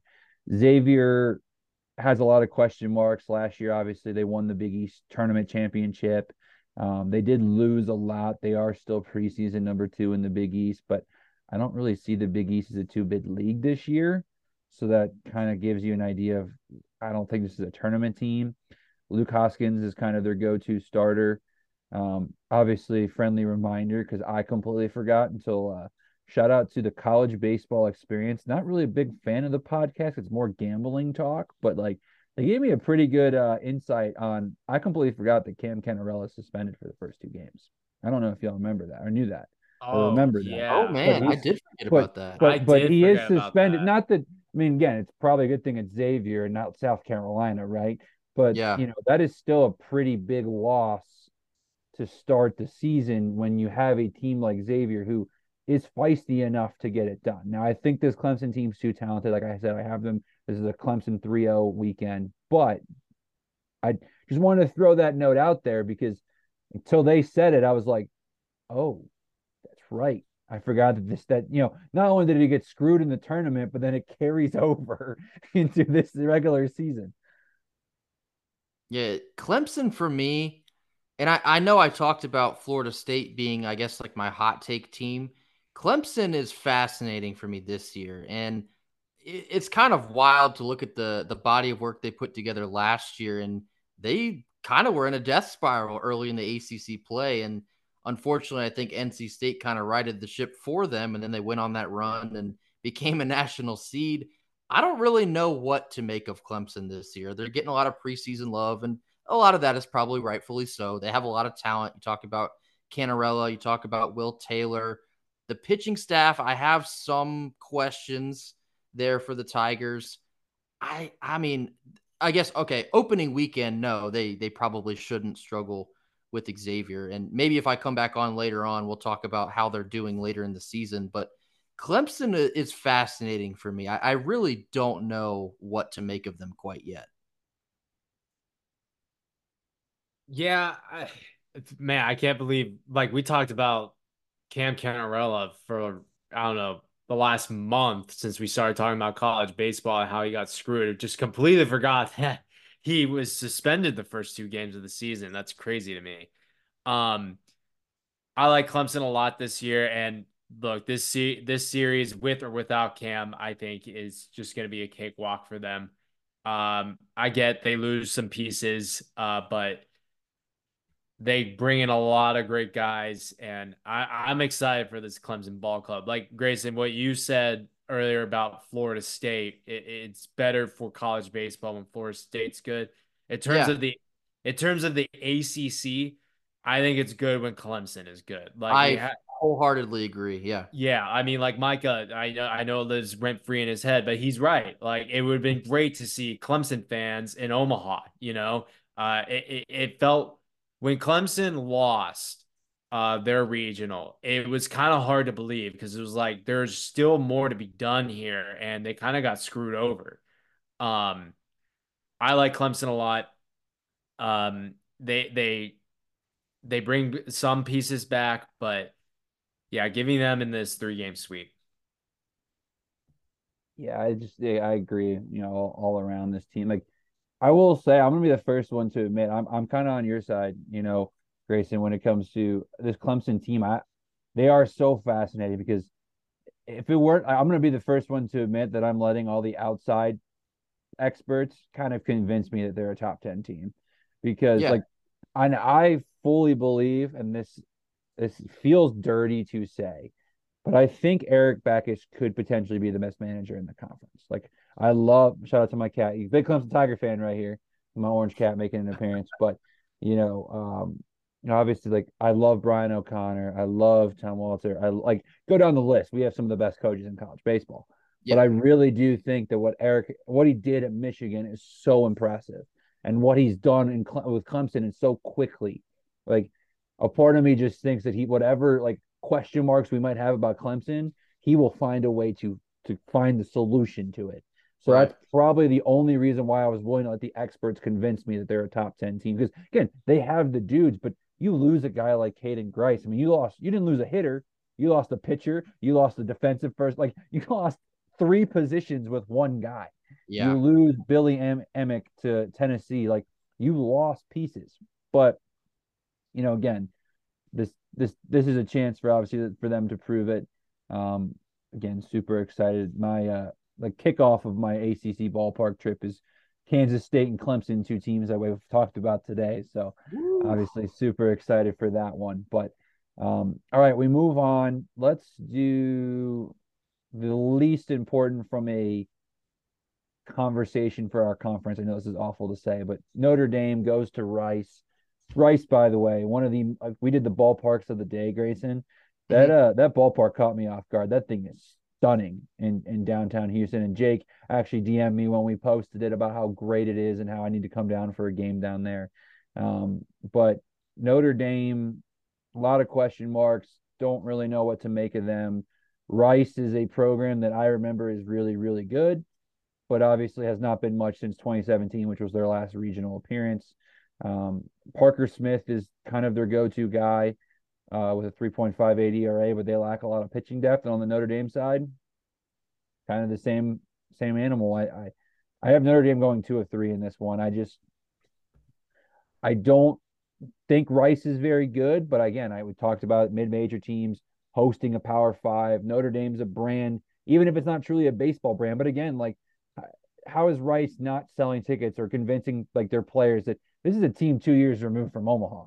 Like you have right. to be up for this in some fa- facet or another. Which, by the way, fun fact: Notre Dame goes to Radford for a two-game set in a midweek this year. So like Notre Dame's going to a lot of random mid majors this year, which is kind of nuts. But um, you know, it's yeah, I just this series to me, I, I will watch it purely be out of interest of like I have no idea what these two teams are. I don't think they're very good, but I'll be the first one to admit that I don't know enough about them to tell them that they can't be good that's that's exactly where where I am. I'm not going to pretend like I know a whole lot about either squad here. And as far as the ACC slate goes in the opening week, it kind of feels like the toilet bowl. And I I mean maybe that's a little harsh, but just looking at the, these other matchups and what these other ACC teams are projecting to be, this is probably the least exciting uh, matchup of the weekend. Just based on, I guess, Notre Dame I, I don't know. I, I'm not even sure if I want to call it like the reputation because it is a new coach and they've lost all nearly all of their Omaha team, and so they're completely different. But I I would probably lean Notre Dame here. Rice, yeah, I mean I remember the days where Rice was extremely good at baseball, but those days are seemingly uh, you know in the past. So I'll I'll go Notre Dame. I don't know if I'll take them for a sweep, but I'll, I'll minimum I'll go two out of three. You know, I almost forgot about Notre Dame tonight. Like that that that's the interest in this series. Just it's nothing against Notre Dame. It's just that what do we expect from them? Like unfortunately, I had them 13th in this conference yeah. just because, you know, I get it. They made where was it? Durham last year. They were an 8 seed, I believe, last year in uh in Durham, but they it's weird. Like no one had a s- more silent fall of grace than Notre Dame did from Omaha. You know, they just kind of slowly went down to the towards the bottom of the conference. Um, and like everyone knows, Rice has had a historic program. They've made a couple of super regionals. I think one was against NC State too, uh, not too long ago. I think in that 2013 run. It was, uh, yeah. Yeah. So I'm not going to sit like you guys said. I'm not going to sit here and pretend I know everything about Notre Dame and Rice. Um, but it would be a pleasant surprise if Notre Dame did get the sweep, but I just don't see it happening. Um, Notre Dame's on the road a lot in the beginning of the season. I remember last year they played a random two game series in North Carolina playing St. Joe's. so it, it, they have to be road warriors again. Unfortunately, that's what it comes down to when you're a Northeast team or a Midwest team. You got to come down south and play all these random tournaments and series and neutral sites and stuff like that. So, um, g- give me Notre Dame two out of three, but it it would be a pleasant surprise if they could sweep. I'm just going to read you quickly their uh, first three series is at Rice for three, at FIU for four, at Tennessee Tech for three. Then they come home for Purdue. Then ACC play starts. But my favorite thing is they start ACC play by going to Virginia Tech. So they play Virginia Tech Friday, Saturday, Sunday. And then, oh, I don't know, they're just going to stay in town for Tuesday, Wednesday with Radford. They're just going to play at Radford. So they're spending a week pretty much in Southwest Virginia before going to Tallahassee. Like it's just it's nuts. Like there's opportunity though in that schedule. That that oh. slate oh. that you just read for them, it, it, it screams opportunity to like you got to win. Start off nine and one or ten and yeah. one. If you, you know? don't win, your at large chances are gone. Unless you again yeah. you make a hot run in the ACC and you're top. Like I think if you're top six in the ACC, regardless of kind of how you do in the out of conference, you're probably in at this point with the strength of the conference. But yeah, that uh, that, they're kind of must wins for them. Um, two things, Nick. 2013 was a long time ago. I was still in high school, and I'm old now. Um, I feel like I should be getting AARP soon. So next time, you know, when it's not that long ago, that's 11 years ago, just to, you know, remind us I how mean, old we're, we're all. Uh, yeah. I'm only a year I don't know how old you, you are, Grayson, so. but I'm I'm 27. My, uh, Nick's 26 or five or whatever. So, you Six. know, we're I'm about to be using a walker soon. I feel like. No, um, perhaps I'm in the same boat. I'm 28. Okay. Welcome to the club. All right. I, Honestly, I wouldn't have guessed that. Yeah, me neither. That's why I was like, I I, I, I look young. I know that. I try and you do look young. I thought you were younger than me, to be honest with you. Yeah. but obviously, so we got that, and then you know, and also too, I think still I've been in Omaha for four straight years now, uh, Grayson. I lived out in Nebraska for a couple years, so that kind of helped. But um, you know, the Golden Dome helmets is still the best uniform, best thing I've seen in Omaha. Like there's been some nights all green. Yeah, I I mean I know like some people don't like those, but when they did the all green with the gold helmets against Oklahoma and Omaha, they may have lost that game, but they won the game in my heart uh, with that uniform. So I'll never forget that. But uh, we move on to the last series, and what is again I'm identifying as the best series, aka one team playing one team with Virginia Tech going to Charlotte, a team that obviously made the Clemson regional final last year. Uh, Virginia Tech, let's just be transparent, underperformed expectations last year. We're talking about a preseason top 20 team. I'll I'll never forget I was getting angry because Virginia always could say that we're better than Virginia Tech in baseball. And the preseason poll, Virginia Tech was higher. And I was like, you got to be kidding me. Like, if we lose baseball to these guys now, like, I can't just claim lacrosse because they don't have it. So it's like that's not a fair comparison. So, you know, obviously we lose them in football every year and basketball was a split last year. I'm like, I can't do this. Like, please don't take baseball from us. And thank well, Virginia Tech actually won the series against Virginia, but Virginia got the final laugh by going to Omaha. So I'll take the Omaha over the two of three in Blacksburg in the regular season. But uh this Virginia Tech team lost a decent amount. I mean, obviously they're probably returning one of the best you know, outfielders in the conference in, in Chris Cannizzaro, who absolutely destroyed ETSU last year when we played there in the midweek. I'll I still have nightmares of, of how many times he did the, the little Thor hammer thing in the dugout area, but not on the field. Uh, shout out by the criminal, way, fun, criminal by the way. But but so fun fact: Did you guys know what Virginia Tech did at their ballpark? So they have their on deck circle used Yeah, to be they build it outside the net. So they put they put they put a little turf area where you come out from the dugout. They literally opened it to where instead of going out to the field, it goes to the side. And because by rule, if it is behind netting, it is not considered in the field of play. Yep. They could still do it on the field where people could see it, but you couldn't like, but it wasn't like, you know, obviously in front of the dugout, it was on the side. Greatest thing I've ever like I will always try to find a way to make fun of Virginia Tech, but that was the most ingenious thing I've ever seen Yeah. because people can still do the hammer. It's a big deal there. Uh, it's a really cool tradition. I really do like it, but it's like that. Like when they when they broke it out against us, because I didn't know that was a thing. I was like, I was like sitting because I was sitting in our dugout. I was like, is that not a automatic ejection? Like what? Like, and then we they looked it up. Like, oh no, it's behind the netting. So by rule, I'm like, that is just ingenious. Like that is just incredible. So shout out to Virginia. That's that's exactly that. how you stick it to the man. Exactly.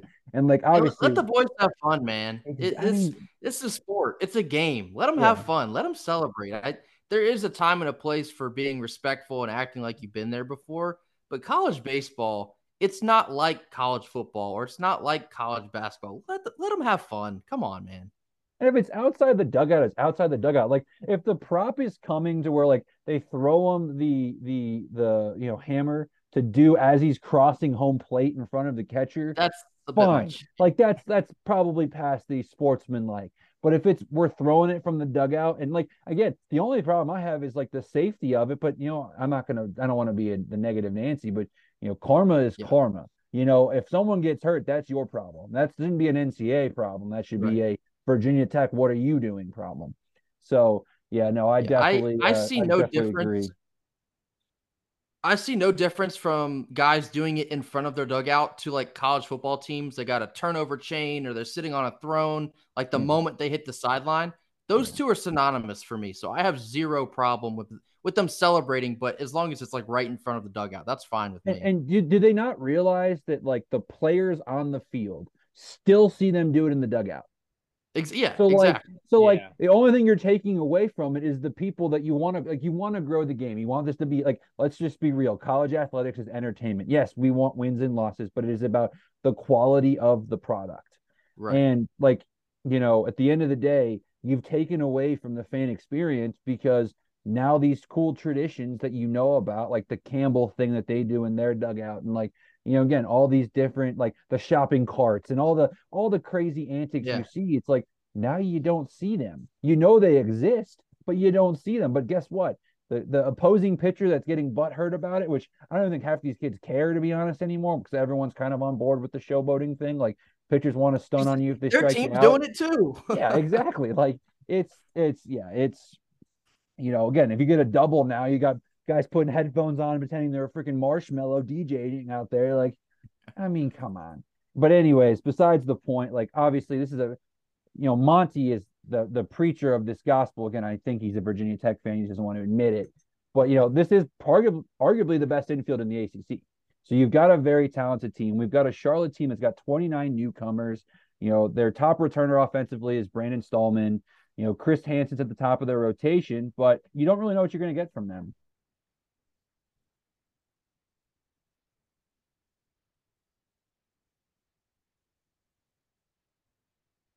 Oh, is that me? Sorry. Is it just going to be me talking? I stepped away. No, my cat bad. My bad. I got the- distracted. Oh, I, I it looked like something had happened that you had to like clean oh, up. I got well, my cat was scratching on this like cardboard box, and maybe it wasn't as loud for you all, but like it sounded like my if my mic decides it wants to pick it up, it would just be like literally chalk, nails on a chalkboard. And I don't know about you, but I can't stand that sound. So I went out to let him out of my room because I have, I live in a, a zoo. My girlfriend's a vet, Grayson, so so you can Okay. imagine. Um, you know, we have enough animals to fill a zoo. yeah. So, you know, it kind of becomes kind of a situation where, you know, when they want to be out, they'll, they'll let you know they want to come out. So, yeah, for sure. so awkward silence. I'm glad it was against for Virginia Tech talk, but you know, obviously, I may have missed Grayson. Did you make a comment, or did it just kind of go silent? Did I miss anything? Uh, I I was gonna say something, but I genuinely thought like something had happened in the background. But oh, anyway, Oh no. Yeah, I If- I had thought like Grayson had talked and I didn't realize it and it was my turn. And then I was like, wait, where did Micah go? yeah, yeah. Because I look up and I look over and you're not there. I was like, oh, something's up. But no, I I think if I have to pick an upset for a series, it might be this one. And I think Charlotte's an interesting bunch. You know, they made a little noise at the end of last season, knocking Clemson out of their own regional. I think Charlotte lost a lot of the parts to that engine that really made it go. I don't know. I, I just have this weird feeling that they are going to be the team that upsets an ACC team opening weekend. So I'm going to take the Niners over the Hokies. I, I have a quick hot hot er take maybe. I think it's an upset if you pick Virginia Tech to win this series. I mean, just Ooh. all things considered. I mean, Charlotte. Now, granted, Charlotte's home slate, by the way, shot like I'm jealous as someone that likes college baseball. I wish that I worked for an institution that's home slate included Maryland, West Virginia, and Virginia Tech all in the same. Mm-hmm. Like it's like banger after banger for home slates for them, and that ballpark there is very nice, uh, Hayes Stadium. But I mean, there is an argument that based off what we knew last year, based off even the preseason expectations, like Charlotte is a projected team in according to D1 baseball. Virginia Tech is not. I mean, again, I think we want to say Power Five should never lose this type of series. But yeah, if you're looking at these two teams side by side, again, I don't know the betting stuff. I work in college athletics, so I can't bet on it anyway. So I never really look at that stuff. But like, I wouldn't be surprised if when the odds come out, it's Charlotte's the betting favorite. I could see it. But yeah, I'm definitely taking the Niners here. I, I think they have, I think they have enough talent to do it. Uh, I, I have to roll with Grayson on this one. I thought I was going to be the only upset pick this uh on oh, the slate. Took it from you. Yeah, but I have to agree. Charlotte made a lot of noise last year. Um, they're a consistent ball club. Um, it is just the t- the talent in the state of North Carolina is unmatched right now. I think a lot of people are catching on to the state of North Carolina and their universities that just pump out quality college baseball teams. I mean, the state had eight, eight, which I think almost, I think doubled what Texas had and what Florida had, and pretty much tripled what California had, you know. Um, Charlotte is a quality club. Virginia Tech lost a lot and a lot from a mediocre ball club that we all thought in the beginning of last season could make noise. You know, they were supposed to take a step up. Um, I believe Carson DeMartini's back. Someone can correct me if I'm wrong, but that's like their uh, big name this year. And obviously the center fielder that Micah mentioned too. Um, other than that, it's not a whole lot of hype around this Virginia Tech ball club. And it, Charlotte is a scary team to – start your slate off on, especially on the road. You know, um, I don't know how to feel about Virginia Tech because there's just I think they have the most questions besides Notre Dame. They have the most questions on their roster. They didn't they don't return a lot. They lose a lot. Um, give me Charlotte two out of three in this one. See, I, am picking the Hokies to win this series. I, I do think that Charlotte lost so much that we don't. Again, Virginia Tech did lose a, a decent amount too, so we can't pretend like this is a fair comparison. But with the amount that they lost, like that team was good, right? Like we're not taking anything away from that Charlotte Ball Club, but last year's Charlotte versus last year's Virginia Tech, like I think two of three for Charlotte's a pretty fair take, right? And I think yeah. Virginia Tech loses less than what Charlotte does. It is season series one.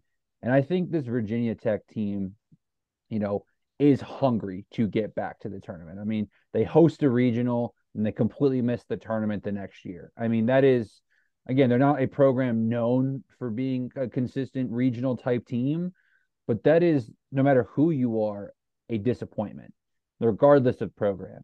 And so I think for this team, you know, I just I want to believe that they're going to come out hot.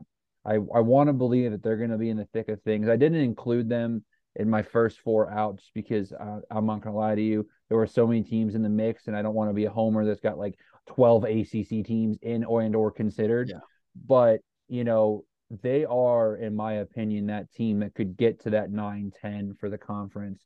They are the team that I think could be that push to get us to that level of SEC conversation. Because if we're hanging 10 teams kind of in that tournament field like the SEC, they're right there. And I think, you know, they got some good transfers. I really like that fifth year left hander. I'm forgetting his first name. His last name's Neff. I always want to say Zach Neff because that's a buddy of mine that pitched Mississippi State and then played minor league baseball with the Twins. But he comes over from Richmond. You know, he was really good for the Spiders last year. You've just got a team that again they they have a sound defensive infield that can hit. And obviously in this conference, like I would say there's maybe four programs in this conference that we know are for sure pitching staffs. Everybody else, including a team like Clemson, right? We have question marks about what that pitching staff is going to be. So if they can hit at the level that we've seen, there's nothing like, and they get adequate pitching, they're right there in the mix. So this this is a very fun series. I mean, again, I I am glad that all of these will be on ESPN Plus, so I can watch all of these games. Um, so I'll definitely be tuned into this one. But by far, you know, some of the most fun that we will we will have. I was uh I also want to point out how upset that I was. I found out the day after this happened. So I don't know if you guys know, Virginia Tech played Tennessee in the fall at Tusculum University in Greeneville, Tennessee. at like it's a minor league ballpark that was meant to be built for a high A team that never actually came, and then it was a rookie ball team, and now it's just Appy League summer. But it's a very nice ballpark. It's honestly, honestly, hot take. It's better than Tennessee's actually home ballpark um, um, until they renovate it. But for now, it's better than it. But that's 20 minutes from where I live. And I found out the day afterwards that they were there from D1 baseball. And I was like, why is this not more public? yeah like you know like why are we not advertising this? Because like people would have gone in the area first off because that's where i'm at. I'm 10 minutes from the virginia border in east tennessee so i'm right here you know both fan bases exist. That's why the battle of bristol that year at the racetrack was such a big deal because it was mm-hmm. literally the halfway point for the two schools. But anyways i just wanted to point out how salty that i am still. That was a note of mine that i could have watched a little bit of what virginia tech would look like this season in the fall but course, didn't find out about it till the day afterwards. Um, but yeah, no, I'm uh Grayson, this was awesome. Thank you for coming on. Um, Thank you for having me, man. This is a blast. Yeah, absolutely. Obviously, we have, you know, the ACC winning every series except for this one where we're all a little bit, you know, I have the ACC winning them all. You know, remember, it just means less for me, clearly. But you know, I it, this was awesome, Grayson. We'll definitely have you on again if you if you'd like to come on. I know Anytime. I've enjoyed this. I'm sure Nick has too. Plus, I'm sure Nick is glad to have another NC State gown. Yeah. That way, he doesn't feel outnumbered nice. when I when I come after the Wolf Pack. but um, so Grayson, quickly, I guess I never actually asked you since you're obviously the same age as us. Did you go to NC State, or what's your why is your allegiance to the Pack? I did. So I've been an NC State fan my entire life. Basically, all of my family went to NC State. I actually went to a small school for D3 baseball my freshman year, and you know, of course, D3 baseball, there's plenty to say for that in itself, but you wake up on Saturdays where baseball's not going on and there's no football team at your school and you're in the middle of nowhere. It's like, what am I really doing here? And so I ended up transferring to NC State. I played club ball at State. That was still a blast. Not exactly the the demand, of course, of D3 baseball, but wouldn't trade it for the world. Still the best decision I've ever made. I, I guess I'm, I'm a little bit salty that I didn't just go to State straight out of high school, but I'm Wolfpack through and through. I graduated 2019, um, so probably maybe right before you did, Nick. Yeah. Um, but yeah, Wolfpack till I die. Pain, I have an immense tolerance for it. It's all I've really known my entire life. Every sport. I'm hoping that Elliott Avent can finally break the curse for us. Maybe in 24 or 25. I think they'll probably win something in 25. I hope. But uh, yeah, love my, it. My, my, my, uh, my, the my Omaha eight in our little group chat, you know, with Pitt and, and NC State and Virginia. Let's just make it happen, you know. Let's just have a giant ace. Let's let's have a let's have a Charlotte reunion in Omaha. Who says no? I'm but, in. I'm in. so, what D three school quickly? Because I, I, have a feeling I might know it. So I'm. it was Washington College. It's on the eastern shore yeah. of Maryland. Yep. I actually almost I so I played lacrosse in college. I went to a D two school, but I actually looked okay. at Washington College. I looked at you know Hood up there. I don't know if you guys played them too, but like I've heard of know, them. Yeah. Uh, Salisbury. Schools that was like our that. rival. Yep. Oh yeah, that makes sense. So obviously that's Eastern Shore too. So I'm very familiar. I I kind of feel the same way. I wish I would. That's why I stuck with Virginia. We didn't have we didn't have football.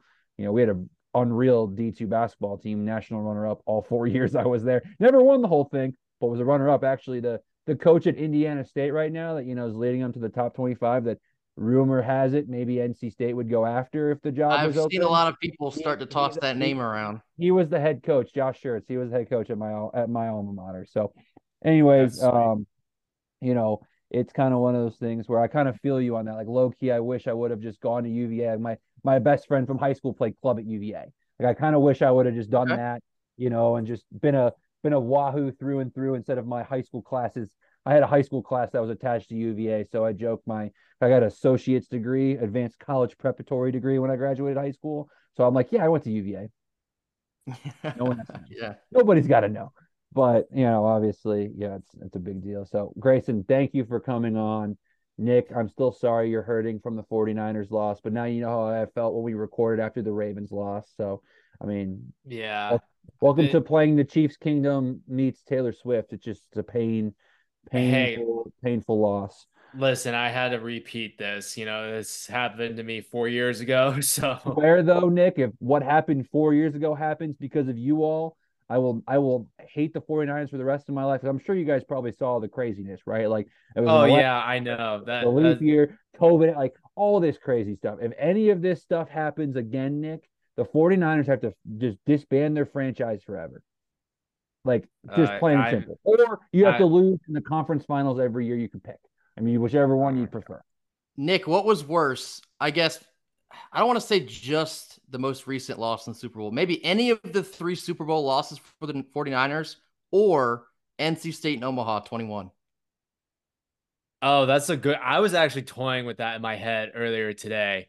Um I was more like angry and frustrated at the NC State 2021. Like just an absolute screw job by yeah. the NCAA and every and what felt the only shining light about it is that I would say 90% of the country was on our side. I mean, yeah. like you could tell like the support on Twitter, um, the viewership just dropped tremendously for the rest of that college world series because people were just so upset about oh, state oh, getting choked out like that. Upset. Imagine buying a ticket to that game because you're an ACC guy living in Nebraska and you find out as you're waking up like I am so glad normally I have a I have a really bad tendency of when I'm planning for a trip I wake up I shower and I go and I don't look at my phone I just get up and go and like and you like just wing it and, and, for Nebraska dude like I, I kid you know, I live right off of Interstate 80 and Nick obviously can now kind of imagine what I'm talking about because I obviously showed yeah. him a little bit of the Nebraska life. You get on and you just go straight. And then you see the ballpark yeah. and you exit. So you don't even need a GPS. You just throw on some music and you roll. Like, and I remember I was like, let me just check my phone. I think I wanted to check it because I wanted to see, like, because obviously NC State was, you know, not banged up, but like only had so many guys play the night before. Yeah. You know, I was like, I wonder who's cleared to play. That's all I wanted to look at. And then I was like, what is this picture from three o'clock in the morning? What what am I yeah. missing? I mean, this is before like Nick got hot, joined the ACC this like podcast, so it was kind of just me, and I never was really deep diving ACC baseball, even though I was following it as a fan. And I'll I'll never forget like, and then the best part was that Omaha is like, well, we can refund it, or we can like apply it to like a credit for a, a no, future thanks. year, and I'm like, I'm going for this game. Like, yeah. like Virginia's been it, eliminated now, so I have no reason to like. I'm not coming back to watch SEC versus SEC. Like last year, Nick and I left as soon as Wake got eliminated because I'm not paying three hundred dollars to watch yeah. Florida LSU. Like that's great baseball. Don't get me wrong, but I'm not paying that much to like because like they would have given me a credit, but all it would have been was okay because that ticket was sixty dollars. The championship game's two hundred. You still got to pay one forty to go. It's like yeah. No, absolutely it, not. It, it was a lot of pain. It was a lot of pain with the NC State, but uh, I would say I was toying with my head again, like in terms of 49ers losses since 2011. I think this one definitely hurts the most because like this eclipsed 2013 NFC Championship when we lost to the Seahawks and Richard Sherman did his thing. Like that one, that one was like number one because it was our rivals. Uh, but this, like, over time, I could almost taste it. I really thought that this was the year. Like when when Brock got hurt in the NFC Championship last year, like that one in terms. Now I know what it feels like to get destroyed. I'd much rather get destroyed in those types of games. Um, but when Brock got hurt and you know the Super Bowl ended, I was like, you know what, this, this is the year. Like we're gonna have everybody, everyone's gonna be healthy. Brock's gonna have another year under his belt. Like this is it. This I could almost taste it. This one definitely hurt the most. But I was definitely the most frustrated. Like I don't know if you've seen my Twitter page, uh, Grace, like my personal one. I was so mad at the NCAA baseball that they blocked me.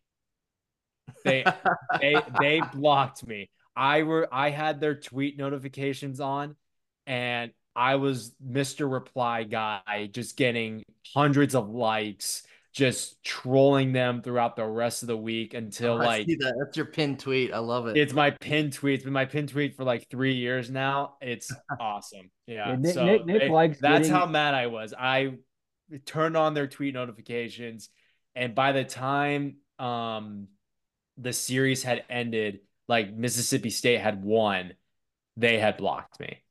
Yeah, I always forget that you're blocked by the, the College World Series, Nick. That's and that's amazing too because uh so Grayson last year he was on the jumbotron, did a little trivia game at the College World Series. So man, if I would have remembered that, Nick, next this year we're printing out that tweet, and if you're getting picked for a game, I'm just gonna hold the tweet up behind you. That just shows that you're blocked by the College World. They're gonna have like a no-fly list up in the press box with your face on it. I'm gonna be like Dave I'm gonna get Portnoy, creden- just we're gonna get banned at the Super Bowl. Like, uh, I yeah, I'm gonna be Yeah. that for. Yeah, so if state credentialed. takes it back, do you have to make a burner? So the funny thing is, I did make a burner. I made a burner, and I think my profile or like my avatar picture was uh Brian Bosworth wearing the communist T-shirt, Oh, yeah. NCAA communist T-shirt. So I made a burner, and that thing lasted like two days, and then the um then they blocked it again. So I deleted the account, but I did make a burner. Yeah, I do I do burners wrong. I have a burner account. Shout out to Mick Lovin with like 12 numbers after it. And it's uh John Means, uh the mustache picture, if y'all ever saw that on his Zoom call, Yeah. where this really creepy mustache where he's like this in it. Um, but I only literally never tweet on it. I literally just use it to follow only a sports counts because uh, this sounds awful, but there are people that I follow on my personal Twitter that I genuinely do not want to follow. But in the world of networking, you know, you just kind of follow them because they followed you, and you're like, I you get never it. yeah. know if they might want you to like work for them or something. But I could care less if their dog ate a pretzel today. Like, don't care. I wanted to see sports stuff. Um, but that's actually really funny. Well, anyways, guys, this was awesome. We get to actually watch baseball this weekend. No more what is coming out of a report. We get to kind of use our own eyes and our own judgment to to kind of do stuff. I don't know if I've looped you guys in. I mentioned it in our group chat, but I am going to be leading up our ACC power rankings for college baseball central. So you'll be getting Sweet. a form on Sunday to fill out. Um, it's a drop down list, so it should be easy. No typos. You just select who you want, one through 14. Uh, can't wait to see NC State at one after they, you know, just shock the world with that major sweep of VCU. Um, no, I kid, but obviously looking forward to it, guys. Grayson, thank you again for coming on. Um, this was awesome. And, you know, obviously, Grayson, you have to remember it means just a little bit less here in ACC country, um, especially when it comes to weekend series against teams that are relevantly good at baseball. And as always, go ACC.